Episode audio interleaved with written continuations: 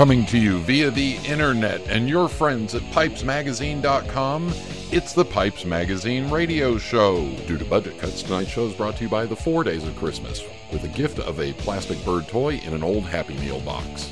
Now, I invite you to sit back, relax, the smoking lamp is lit. Here's your host, Brian Levine.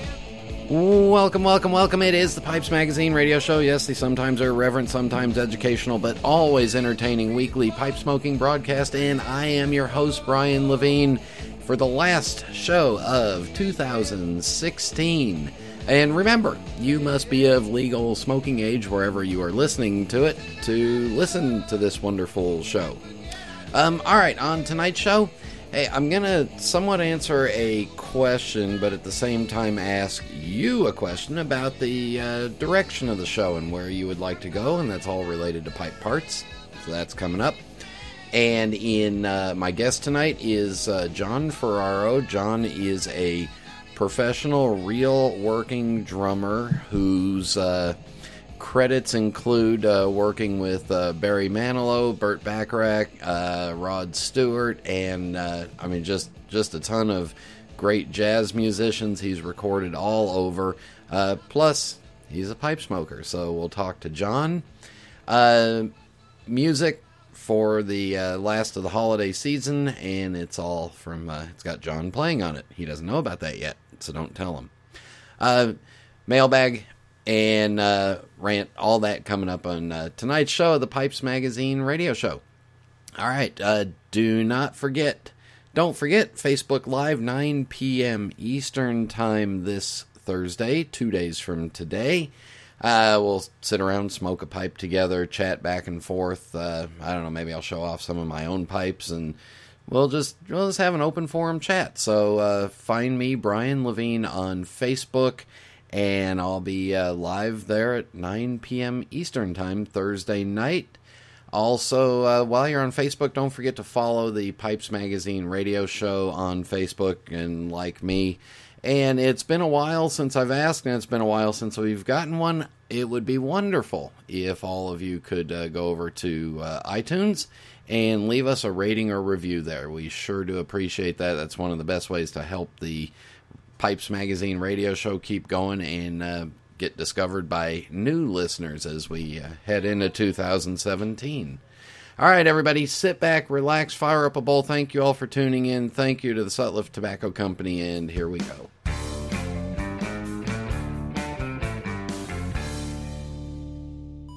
Meet Aaron, one of the most important people at Smoking Pipes dot com. In our shipping department, he's one of the cogs in the highly efficient wheel, if you will, that's responsible for making sure your order goes out right every time. Ain't that right, Aaron? I don't know all about that cog and the wheel stuff, but I do know at Smoking Pipes dot com, I take my work very seriously. Pulling tins of tobacco, weighing bulk tobacco, triple-checking orders, and getting them out the door. Since it's so easy to order from Smoking Pipes dot com, you're keeping Aaron pretty darn busy. Look at him go, go, go.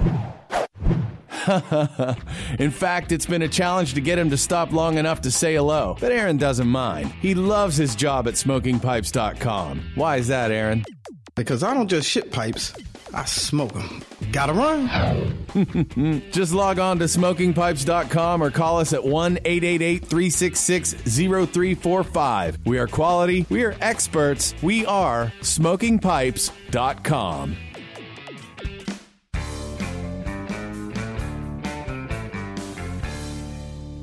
Welcome back. All right. Uh, hey, forgot to ask, what'd y'all get for Christmas? Uh, let me know. Show those pipes. Uh, maybe uh, there's a thread on Pipes Magazine dot com right now that shows uh, kind of what everybody got for Christmas, so maybe next week we'll go over that. All right. So for pipe parts, I want to talk about uh, pipe parts and answer this question that Chuck sends in. Uh, Brian, when pairing blends with drinks last night, you mentioned for one drink of Virginia that is a little more on the sweet side and less on the hay or grassy side. Of your favorite Virginias, rate them from most sweet to most grassy. Also, I'd like to see you do the same for Virginia Periques. Um, let me just say, because of my uh, because of my job with Sutliff Tobacco and working for MacBaren, I can't rate stuff. It's not fair. Um And because of the fact that I am the leading expert on my own opinion, it would just be my own opinion. Uh, you really need to try stuff to find out for yourself. Uh, to answer a little bit of his question, I will say that the Virginia, the straight Virginia blends that come from uh, the Danish or German tobacco factories tend to me to have more of that uh, hay or grassy taste to it. Um, and then the ones that come from American and uh, and maybe some of the some of the British manufacturers tend to have more of that uh, that natural tobacco sweetness. Um, so that I mean that's that's kind of how I break it down. Now uh, going forward, yeah, you know, sorry, I can't rate tobaccos, and I and I really don't know if I would want to rate tobaccos anyway because I mean it's such a personal question. Uh, what I will ask you is, uh, what would you like to see done with pipe parts? What haven't I covered that you would like to hear? Um, is there more in-depth stuff that maybe something I brushed over a long time ago that you'd like to hear more of a detail on? Uh, one of the examples is uh, maybe a, uh, a little bit quicker, you know, three to four minute or five minute bio on some lesser known pipe makers. Um, there's, you know, several wonderful articles in uh, Pipes and Tobaccos magazine over the years that would be uh, simple for me to kind of condense down and give the Cliff Notes version of them, uh, talking about all kinds of, you know, pipe makers of the past. Um, I really don't, uh, you know, I don't have any new secret information that I can divulge, but would you like to see Pipe Parts uh, spend some more time on that? Would you like to see uh, Pipe Parts talk about uh, new releases on the market or products that are uh, uh, back on the market as we uh, all sit here and wait to find out what happens with the U S F D A? But, you know, we, we still have the rest of the world that we can talk to. So what would you like from the Pipe Parts segment? Please email me, Brian at Pipes Magazine dot com. Uh, send me a message on Facebook through either the Pipes Magazine radio show page or through the uh, or through my own page, or post them right there on uh, the Pipes Magazine radio show page on Pipes Magazine dot com. It's all up to you. What do you want to hear? What did I miss? Uh, what would you like for me to talk about again? Uh, what would you like the Pipe Part segment, the first five to six minutes of this show, to be about for the uh, two thousand seventeen year. All right, there you go. Look forward to reading all your uh, ideas and uh, responses. Uh, please send them in, and in just a minute, John Ferraro will be on the phone. This is Internet Radio. Craftsmanship, history, tradition. These are the hallmarks of all quality products, from the finest wines bottled in France to the most highly engineered automobiles manufactured in Germany. Denmark has been the one country in the world where craftsmanship, history and tradition have for centuries created the finest pipe tobaccos in the world. Since eighteen eighty-seven, the Halberg family have led the pipe tobacco industry through their ownership of MacBaren Tobacco Company, and they continue to create the most sought-after blends in the world today, just as they did over one hundred years ago. In keeping with their long history of providing the world with the best tobacco on earth, MacBaren is proud to announce their newest creation, Modern Virginia, as a loose-cut version and a flake version. Bright and dark, rich Virginia tobaccos have been combined with just a hint of burley for strength in this soft and smooth smoke with delicious fruit undertones. As the world leader in flake tobacco production, MacBaren is sure that this blend will appeal to the true connoisseurs of traditional Virginia flake tobacco, as well as those who like their tobaccos on the sweeter side. Enjoy the culmination of centuries of experience by picking up a tin of Modern Virginia from MacBaren Tobacco Company. Available at fine tobacconists everywhere. Merry New Year! Welcome back to the Pipes Magazine radio show. And uh, joining us, uh, John, I promise I will try not to, I will try not to uh, work in too many musician and uh, drum drummer puns, but uh, oh, you must. Yeah, uh, please do. This is uh, one pipe smoking musician who you can't beat. Haha. Uh, pl- please welcome to the Pipes Magazine radio show musician and pipe smoker John Ferraro. John, welcome to the show. Good morning, Brian. Thank you so much for having me. It's a privilege and a pleasure to be on the line here with you today. Thank you. Yes, I was I was trying to remember. We first met, I don't know, over the phone when I was working for Peter Stokkebye probably, I don't know, twelve, fourteen years ago. Does that sound right? That that does sound right, and I re- do remember uh, actually meeting you in person, too, excuse me, at one of the L A pipe shows. I think it was over on Vermont Avenue, and uh, our dear friend Robert Vance used to be involved with that. And I think you were actually at the show, and then another time, either later on that year, you were uh, making a call over to the Tinderbox Wilshire, the original, you know, Ed's old shop. And then I got to spend a little bit more time with you then. I think you were on the hunt, as always, for the famous uh, Walt Disney pipes. yeah, yeah. Yep. That that first Hollywood pipe, that pipe show was held in what, an Armenian banquet hall? It was. That's right. Exactly right. Yep. Yeah. All, yep. All I remember is the Armenian cognac that they were giving out for free. Uh, oh, yeah. I don't know if I was around for that. I probably had to take off to go do a gig. So I may have, since it was a Saturday, I probably had to be out of there by mid-afternoon or early evening to, to make it to my job. Yeah. yeah. yeah all right. So let's, yeah. let's get to know you. Where did you, uh, where did you grow up, and when did you start playing the drums? Well, uh, originally from the East Coast, born in Connecticut, and then uh, we migrated to California when I was eleven years old um, with my grandparents. My grandpa always loved boats and used to build boats, and then he found a job um, here on the West Coast in Newport Beach area working for Columbia Yachts. So he came out here, and we followed along, along with my uncle, who was a uh, school principal, and he had done his graduate work at U S C. So there was kind of this, you know, transplant slash East Coast uh, to the West Coast connection with my family. And I'm sure glad that they did, because then it opened up opportunities for me with drumming uh, here in Southern California. And back then they did have, you know, music in all the public elementary schools and junior high and high school. So I came up through that whole system and had some really good teachers, and um, played, you know, always in the high school band and such, which was valuable training as I look back at it, because you were basically spending two hours a day with the marching band and then the orchestra practicing your instrument. And then it helped me, you know, open the door for my professional career. But even though the guy who was the band leader always used to kind of urge us not to be looking at doing it professionally, because I think he had done it for a while, then he went to the military, and he was definitely running the high school band more like a military type Uh, operation rather than it being so much about the music. But he was a fine musician as well. So yeah, I started, it was always in the genes. My mom is a pianist and my dad played the trumpet, so I think I was always around music and people that liked it, and then it was sort of a natural progression, and was very fortunate to have their support uh, growing up, and as well as the grandparents, you know, to drive me to lessons and such when they were working.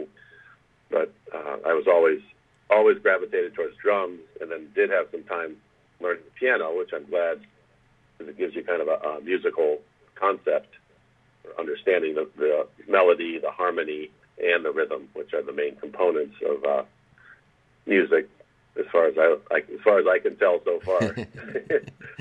Nowadays, you've got computers, so people can sit in their bedroom and make incredible albums without ever actually playing an instrument, just using samples and Uh, machine sounds.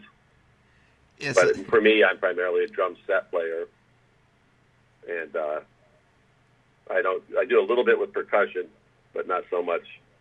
Um, and then, uh, you know, like I said, mostly drum set versus like orchestra percussion with timpani and xylophone and things like that. I've had a little exposure at the college level with that, but never pursued it to be a symphonic player. So what type of music was your first love? Good question, Brian. Um, that I would have to say, in fact, I just watched last night on uh, Hulu that Eight Days a Week, the Beatle documentary by Ron Howard. Yeah.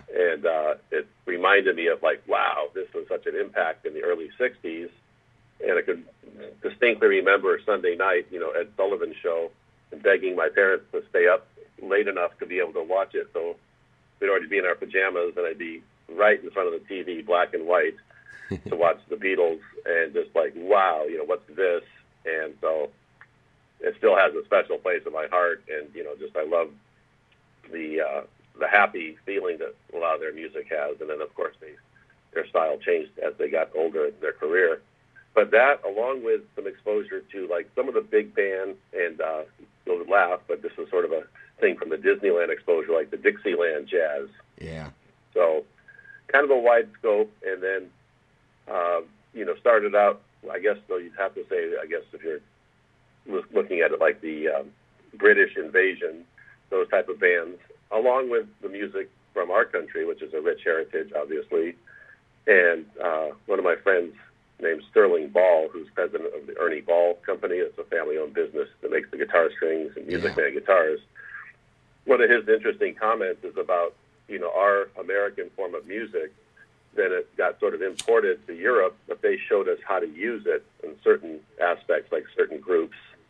Um, you know, so we always talk about that influence sort of continent to continent, and uh, it's interesting. Yeah, I like a lot of British bands, but, of course, a lot of them are copying, you know, American rock and roll. The Rolling Stones will be the first to say that they love Chuck Berry and, uh, you know, everything like that. So it's interesting how it gets cycled all the way around the world.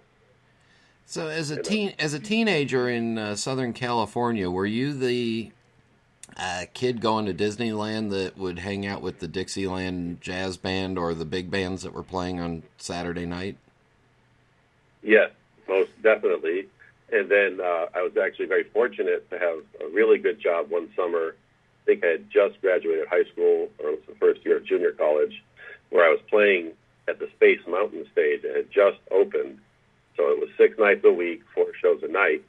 So on our breaks, and then back then they had what was called Carnation Plaza, I think. Yeah. And they had all these big bands that would come through. So we saw Count Basie, Buddy Rich, um, gosh, I'm trying to remember all the different bands, but each week was a whole different band. So I was able to uh, sit right next to these guys and watch them do their thing. You know, the entire band, but also the drummers, and there were some pretty phenomenal drummers that were touring like that back in that day. So that was a huge influence too, even though the music we were doing was kind of contemporary at the time, nineteen seventies, I guess. And um, but I remember us doing a Weather Report song, which was kind of an instrumental as an opener. So that was kind of uh, Birdland was the name of the tune, and that's a famous tune that uh, was kind of on, even on the radio back then. You know, but the, the group um, Weather Report, which was pretty avant-garde for its time and still regarded as one of the top jazz groups. So, yeah, yeah, the Disneyland thing. And then, you know, if it wasn't them, then I would be going over to watch the Dixieland guys. And uh, so, yeah, always seeking out new music at an early age, yeah. I mean, that's one of the, yeah, all right, we'll get off the Disneyland thing here in a minute, but one of the yeah, one of the things sure. that people don't realize about Disneyland was there was some really, really good talent that would come in and play and perform there in the sixties, seventies, even into the eighties and the early nineties, and then they uh, kind of phased all that stuff out. Right. I think the format changed, and, you know, especially with uh, styles and things. Um Just one more thing I wanted to mention about the, the, the Disneyland thing, which was a huge um, influence for me, is that we were doing a show that was called The Kids of the Kingdom.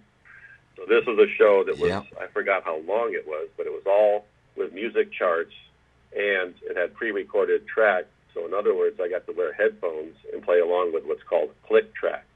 So it's a metronome that keeps time.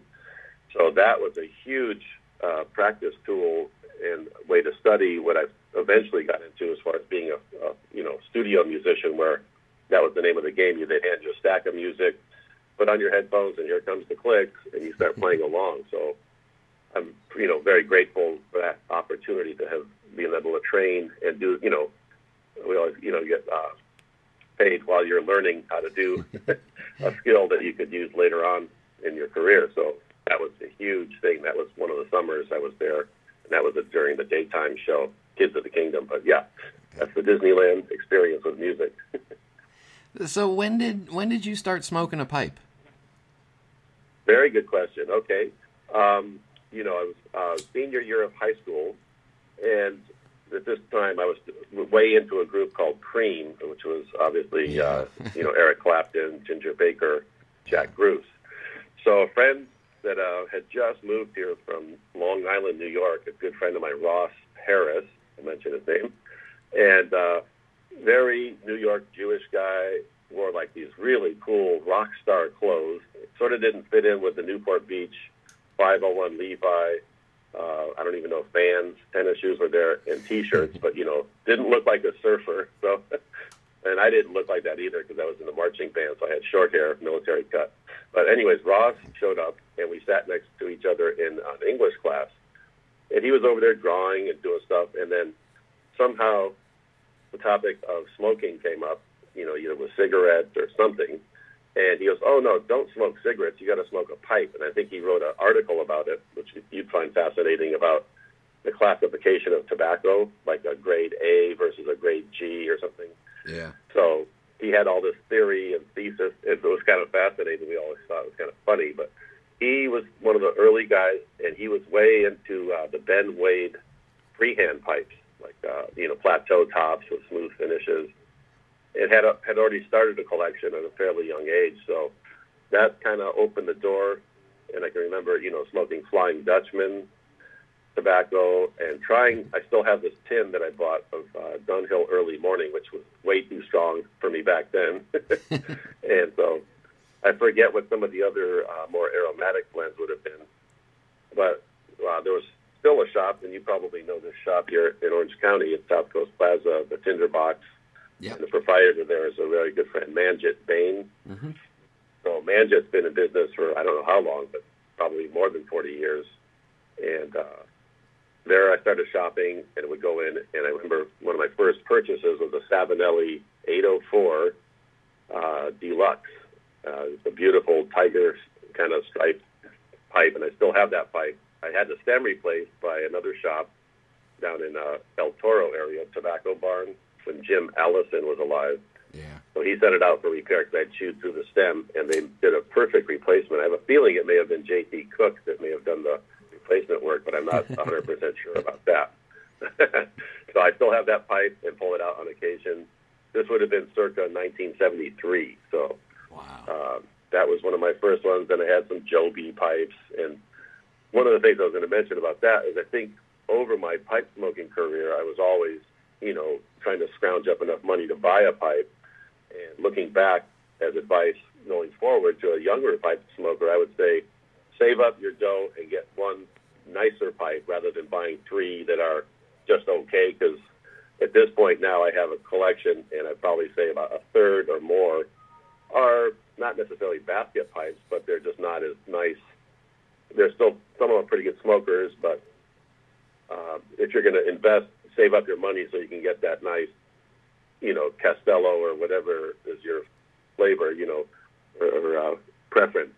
And that was not a mistake, but just uh, something I learned, and it was pointed out to me. So, you know, you can only smoke one pipe at a time, and you might as well spend a little bit more and get the one that you're going to smoke that's a nicer piece. That's a perfect spot. We'll take a break right here. We'll come back. We'll talk more uh, yeah. pipe smoking, and uh, I don't know, we'll find out what else we can uh, get into on the downbeat. So uh, stay with us. We'll be back yeah. in just a minute.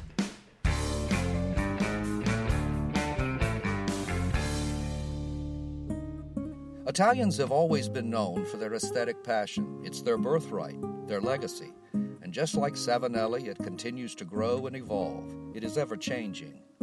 Milan, eighteen seventy-six. Achille Savinelli set out to change the way the world viewed smoking pipes, opening one of the world's first specialist tobacco shops. From one small storefront to a factory that delivered handmade pipes all over the world, the legacy he forged became one filled with success and prestige.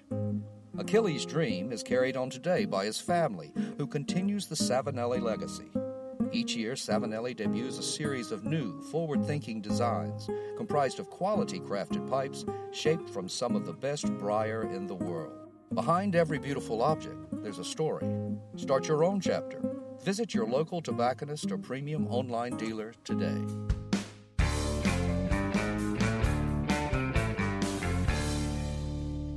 we are back on the Pipes Magazine radio show visiting with John Ferraro, who has absolutely nothing to sell you, which is wonderful, uh, except we'll talk about more of your music in a little bit.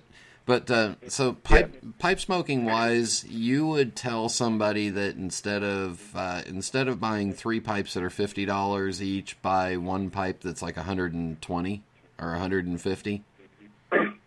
Yeah, excuse me, Brent. Yeah, I think um, that was sort of a lesson I've learned after you know many years of, uh, of smoking that, you know, obviously you can only smoke one at a time, so might as well save up and get the nicer piece. Uh, maybe some of the retailers won't like hearing that, but rather than, but if you're a heavy rotation smoker too, there's an argument to say, well, I want to have a pipe that I smoke my Virginias in, the pipe for my aromatic, and then the pipe for the English blend. And that to me makes a lot of sense. In fact, I've designated some of my pipes in that fashion.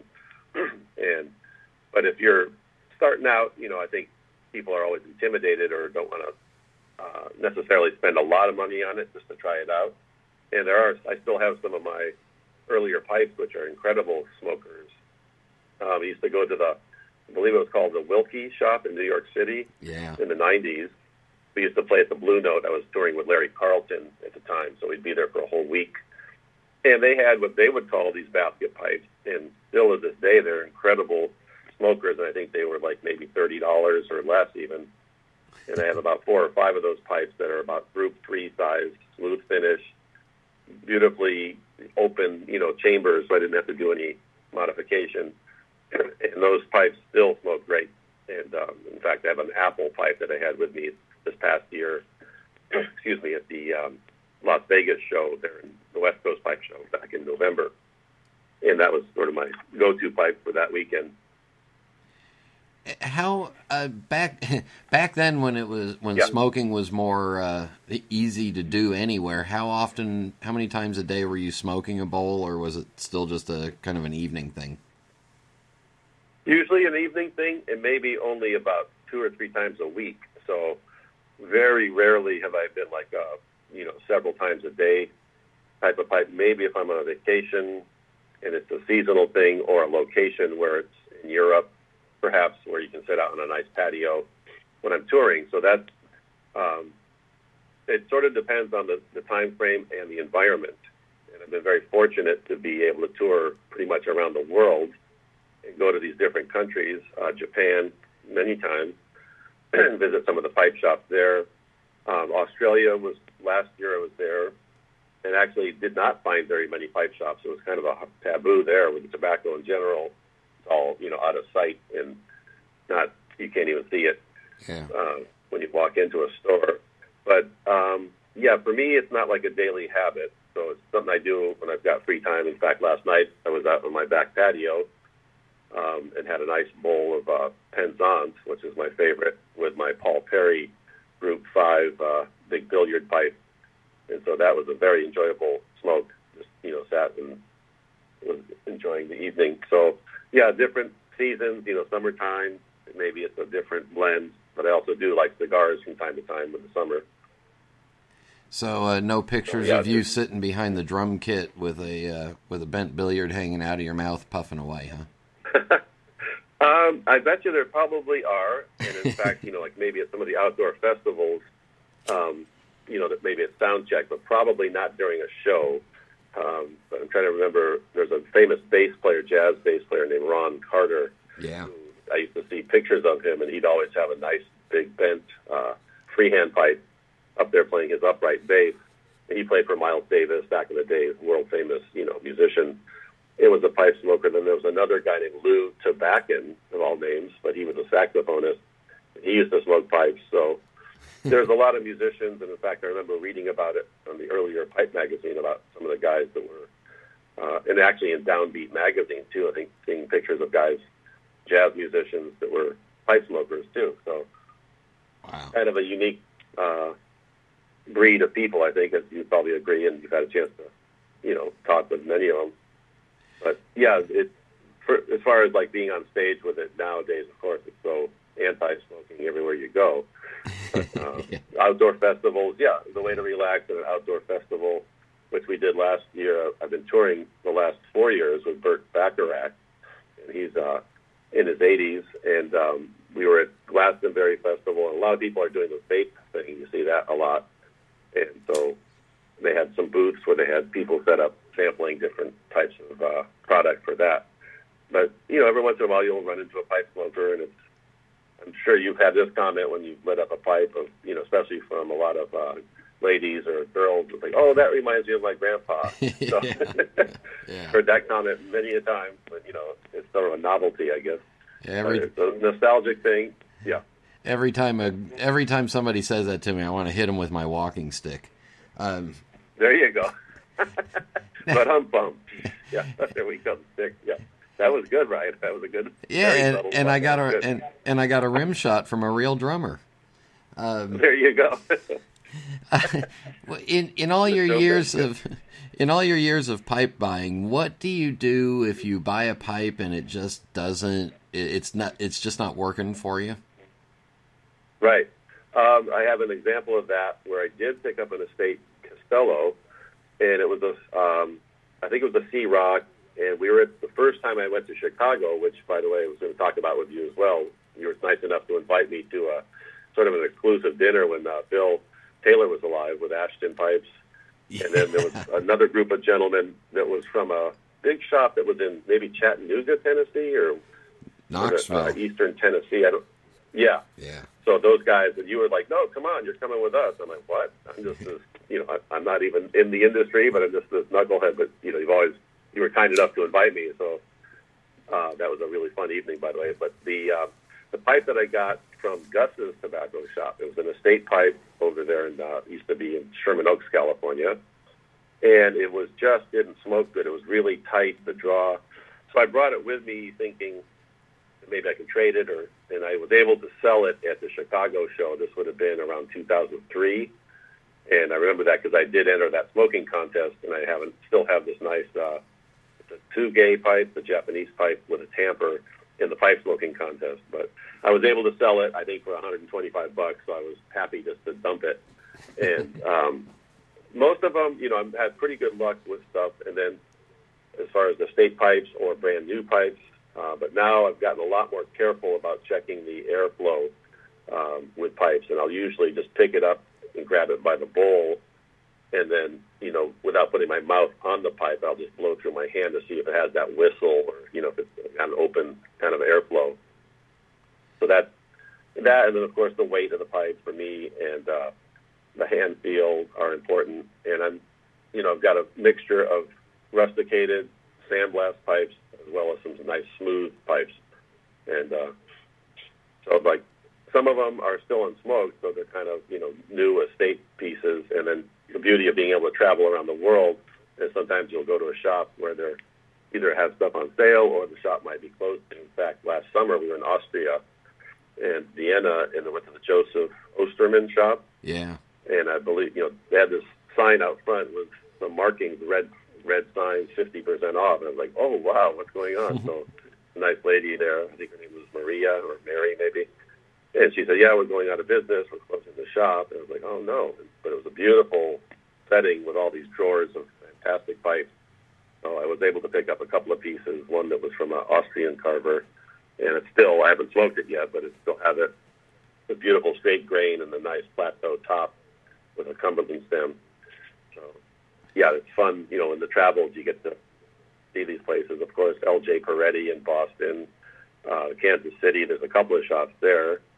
And uh, Chicago, of course, Ewan Reeves, and then uh, I'm trying to think where else. You know, the Bay Area used to have, I used to go visit Marty Pulvers when he had his shop there. And now it's nice to see him at the show. So, yeah, part of the fun of traveling around the country is visiting these different establishments that I've read about in the Pipe magazine, too.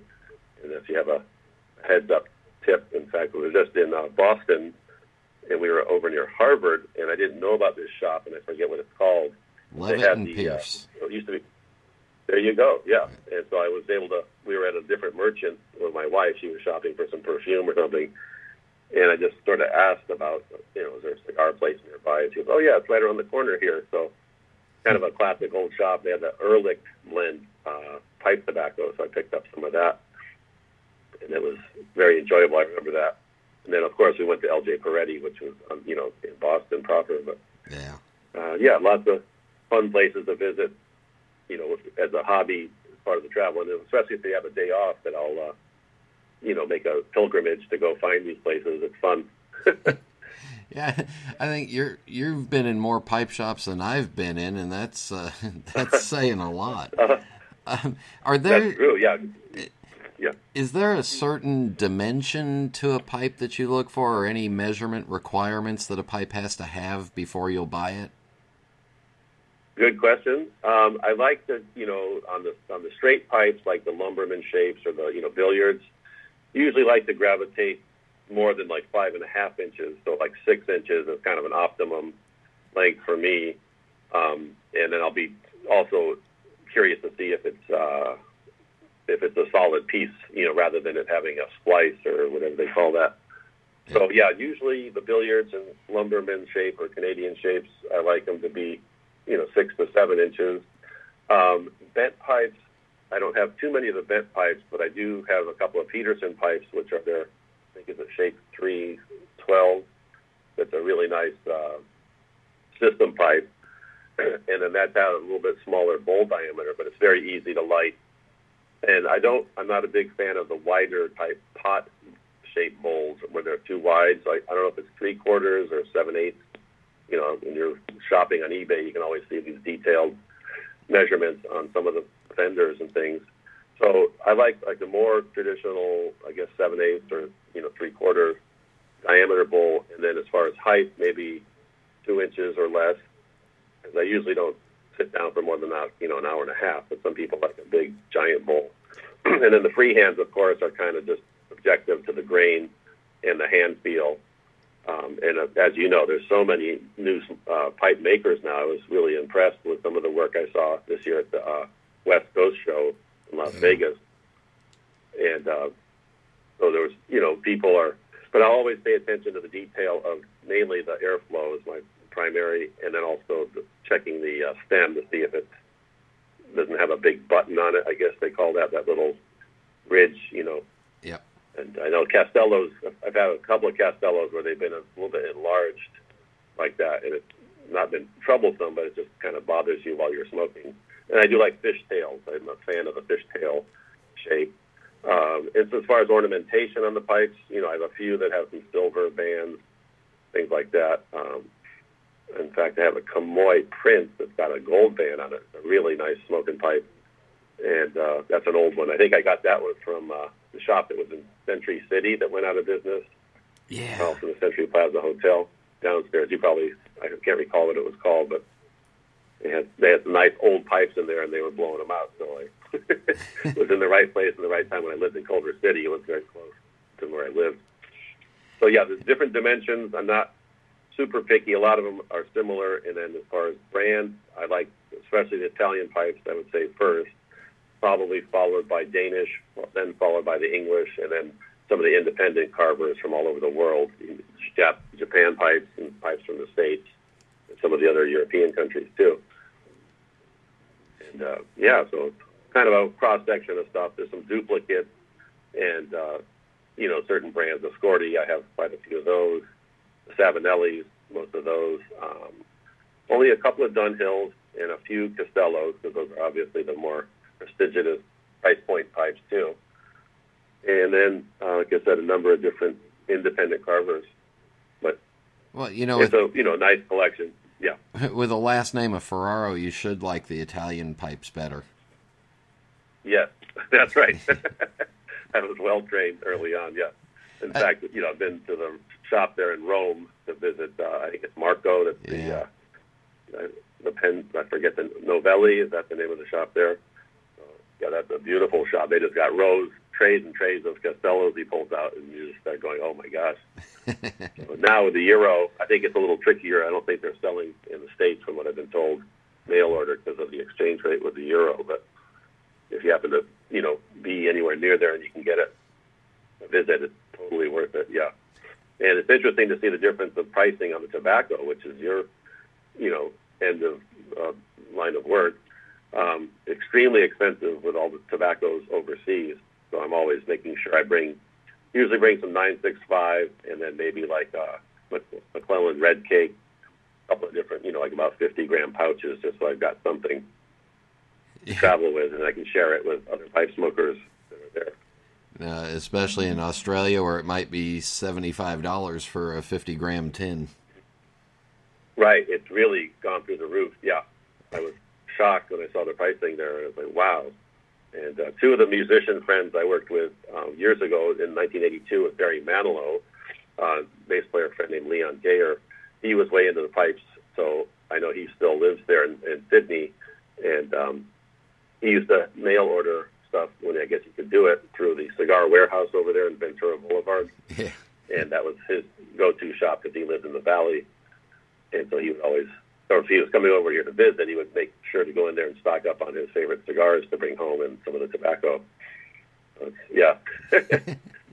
um, and I know it's this year at the, yeah, go ahead, Brian. Last question, and then we'll wrap it up. But do you yeah. do you notice any difference in uh, coolness of smoking or taste? You know, ver- a sandblast or rusticated versus a smooth.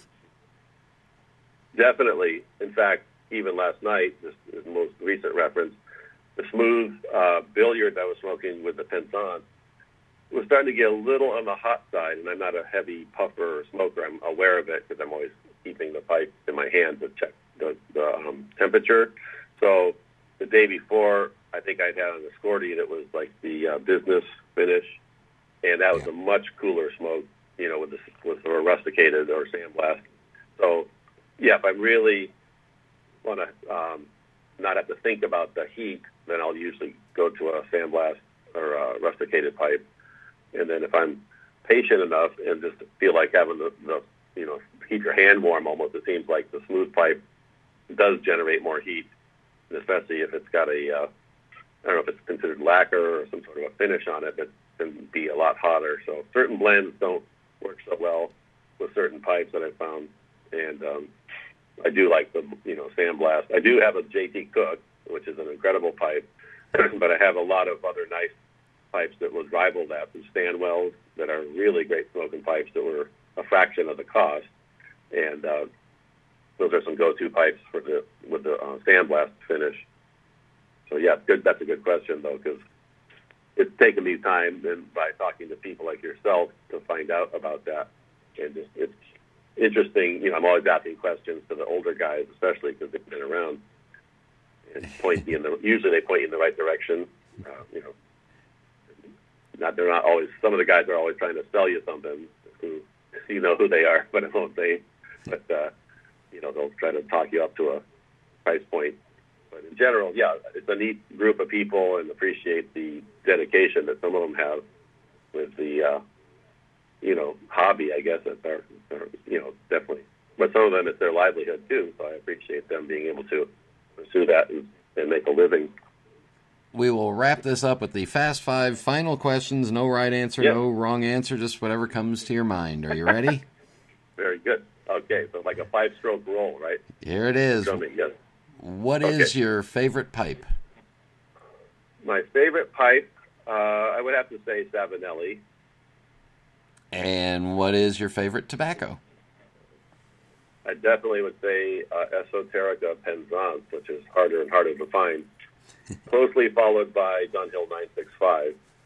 So, but, uh, yeah, Penzance is really special. And I got to mention Plum Pudding, the Seattle Pipe Club. That's another alternate go-to pipe, or excuse me, tobacco that I love, yeah. What is your favorite drink?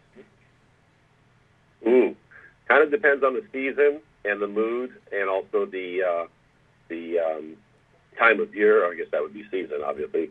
Um, single malt scotches are nice, but I've been discovering a lot of the bourbon, you know, North America bourbon, uh, along with different blends. So between those two, with pipe, if especially if I'm going to have a pipe, it'll either be a single malt, and I like the more peated type, or it'll be a bourbon.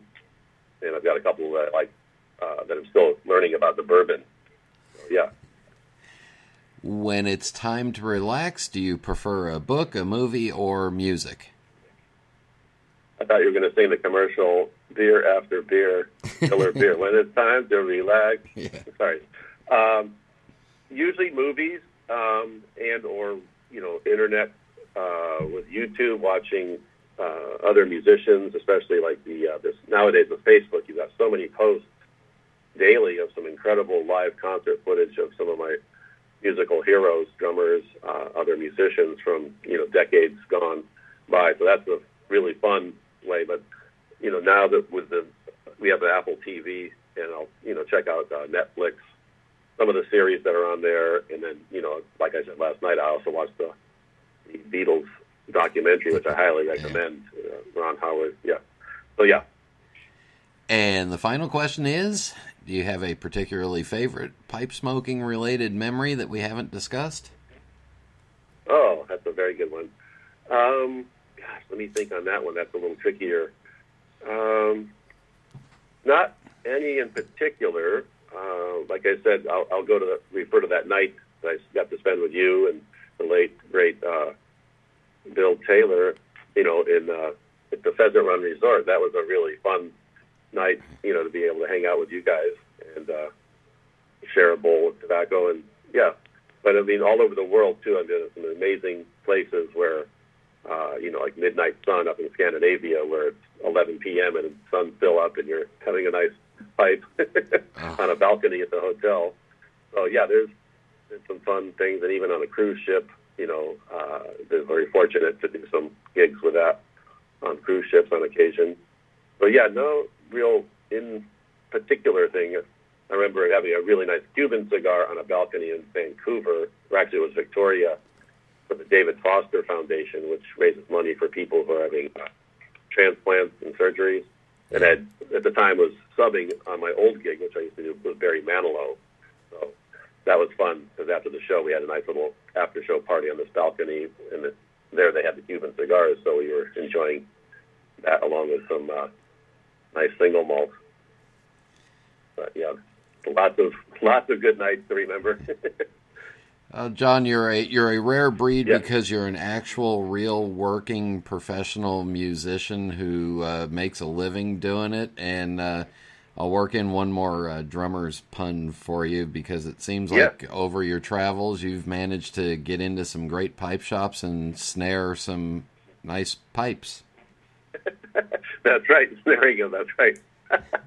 So I, I come crashing. I come crashing through the door and, with a symbol of approval. Yes. Yeah. The other. That's right. And the rim shots. Yes. On but, uh, um, on, yeah. This is, yeah.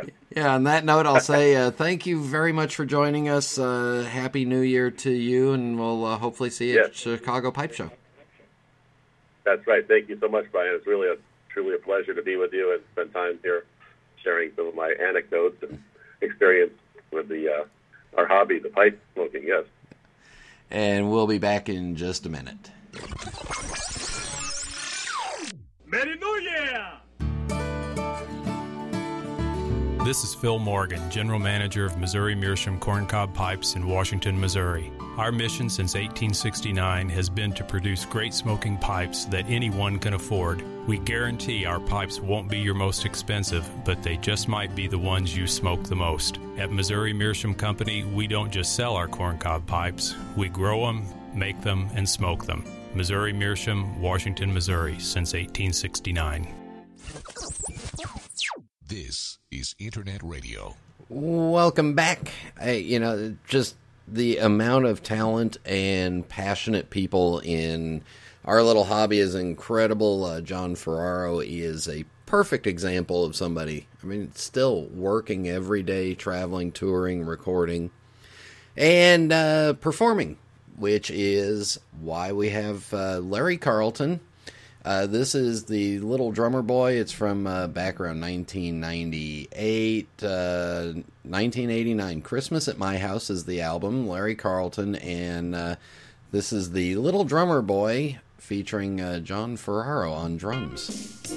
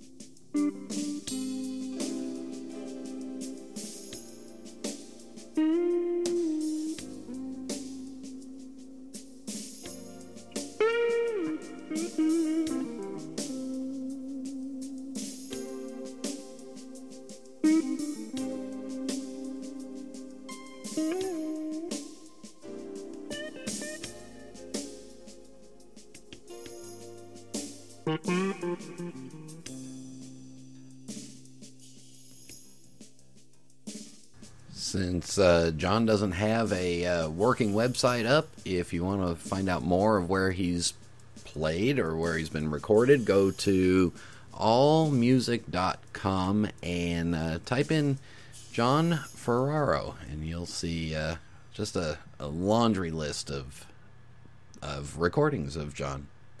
Transmission begins from Moneypenny. In the mailbag, uh, going back to last week's show, Birdseye writes, enjoyed the show, wondering what the price range for Sabina's pipes is. Happy holidays, Nelson. Uh, well, Nelson, they start out really reasonable and work their way up, depending on the commission or the uh, type of pipe. So reach out to her and ask her, and she'll tell you. Uh, Casey Ghost says, uh, really good show. People better have their stocking stuffers ready by now or they're out of luck. Sabina was a very good guest, though I've never heard of her. I looked on her website, and she has a most exquisite style. She even had a mortar pipe. Merry Christmas. Good to have you back, Dan. Uh, let's see. Uh, going on, uh, Woods Road says her work is exceptionally beautiful and unique. And M G V Squared really, really enjoyed this interview.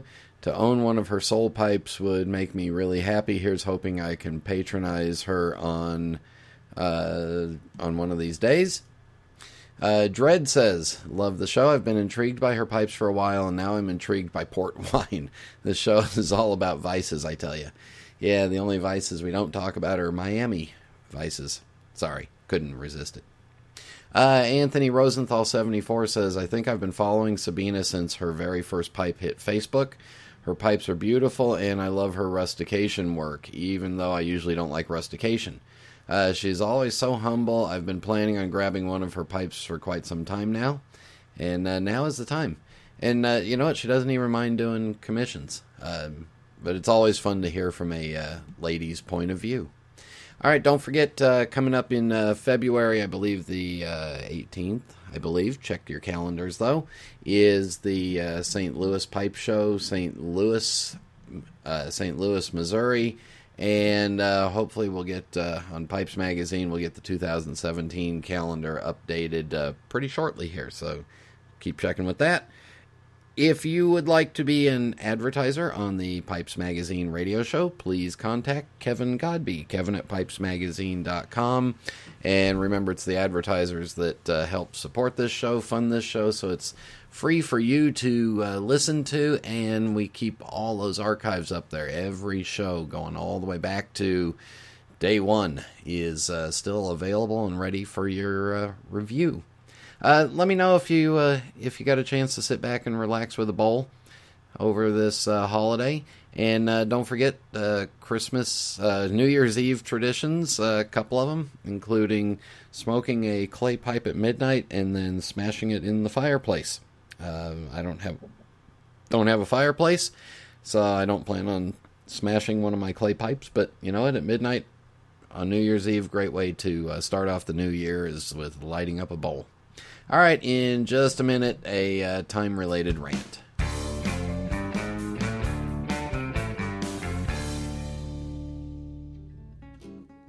The Carolinas and the tobacco tradition have been woven together generation after generation. From the Blue Ridge Mountains to the coastal low country, it's an integral part of our culture and heritage, building our beautiful tapestry. Cornell and Deal is proud to blend our pipe tobaccos in the Carolinas. Our history with tobacco dates back to the mid eighteen hundreds, and in that time we've perfected a variety of blends. The Carolinas have given us the perfect backdrop to do just that. Whether you're a fan of the rich Virginias, bold Latakias, spicy Periques, or unique aromatics, we've got a tobacco that's just right for your discerning taste buds. At Cornell and Deal, we live all things pipe tobacco, blending it, smoking it, and enjoying the company of those who share our excitement. Tobacco, it's what we do. Stop by Cornell and Deal dot com. Merry New Year!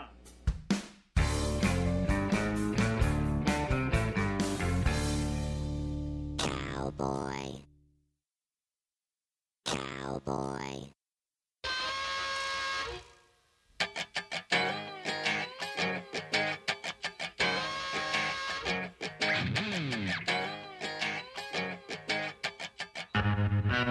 Time is the only commodity you can never get more of. You can never get it back. And I think I've talked about it in several different ways, from, uh, you know, the people in the mall that jump off of their little carts in the middle of the mall and try to hound you and slow you down and bug you while you're trying to do your thing, or uh, reminding everybody to uh, sit back, relax, and you know, take some time to enjoy places.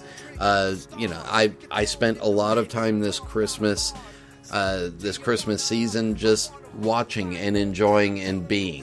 Uh, why is that? Because the past year has been a long year for me. Uh, two deaths in the family, several deaths of, of significance in uh, entertainment, including just today, the one and only uh, Princess Leia, uh, Carrie Fisher, who I met briefly one time. And, you know, time is the only thing that we just can't get back. So if I'm asking, if If I'm asking your time to sit back and listen to this show, then it's my responsibility to give you the best show possible. If anybody is asking for your time, it's their responsibility to give you the best out of that time possible, because time is the only thing that we cannot get back.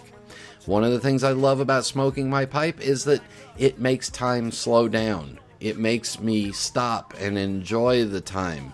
And time, again, is the only thing that we can't get back. There is no way. We don't know how much we have, but we know that it's the only thing that you can't get back. So as New Year's comes around and we start two thousand seventeen fresh, I'm asking you all to make sure that whatever you do with your time, get the most out of it. Get the most out of where you are and be in that place and enjoy the time that we have. Uh, with all that, I want to thank John for follow uh, John for following me, for John Ferraro for joining us. As always, thank you all for tuning in, and thank you for continuing to make this show a wonderful and successful part of time in my week. Uh, every Tuesday night, eight p.m. Eastern time, brand new shows for you, and I hope they're well worth your while. So I'll say until next year. Should old acquaintance be forgot and never brought to mind? Should old acquaintance be forgot and days of old?